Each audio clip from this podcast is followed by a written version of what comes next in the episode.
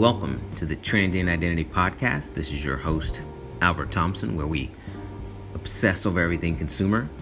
In this quick session, I'm going to talk about the notion of a brand and a brand's mentality.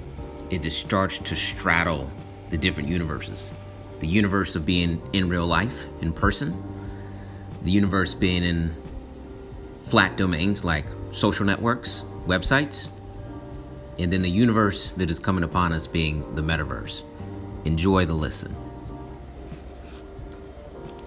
So let's take the metaverse because at some point we'll exist in a physical world, social networking world, and this Web 3.0, you know, virtual world. So we'll have three identities because look, some people are very different on social networks than they are in real life. when you meet them, like, oh, you're that dude, okay. And then the metaverse, they said it'll be more like uh, a representation. Anybody who uses a dating app, right? Right, right, exactly.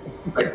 In, in, the metaverse, they say we'll, we'll be a better representation of our authentic self, our real self, because we'll be portraying very similar behaviors. But think about a brand and its mentality between three universes: the hardwired, you know, social networking, flat digital universe, in person, and then in the metaverse where we can create whatever story we want. Like that's going to be very, very complex to think about how we present ourselves and how we are equally attractive. Or hey, we're not attractive in real life because we're boring, but in the metaverse, man, we do some sexy stuff.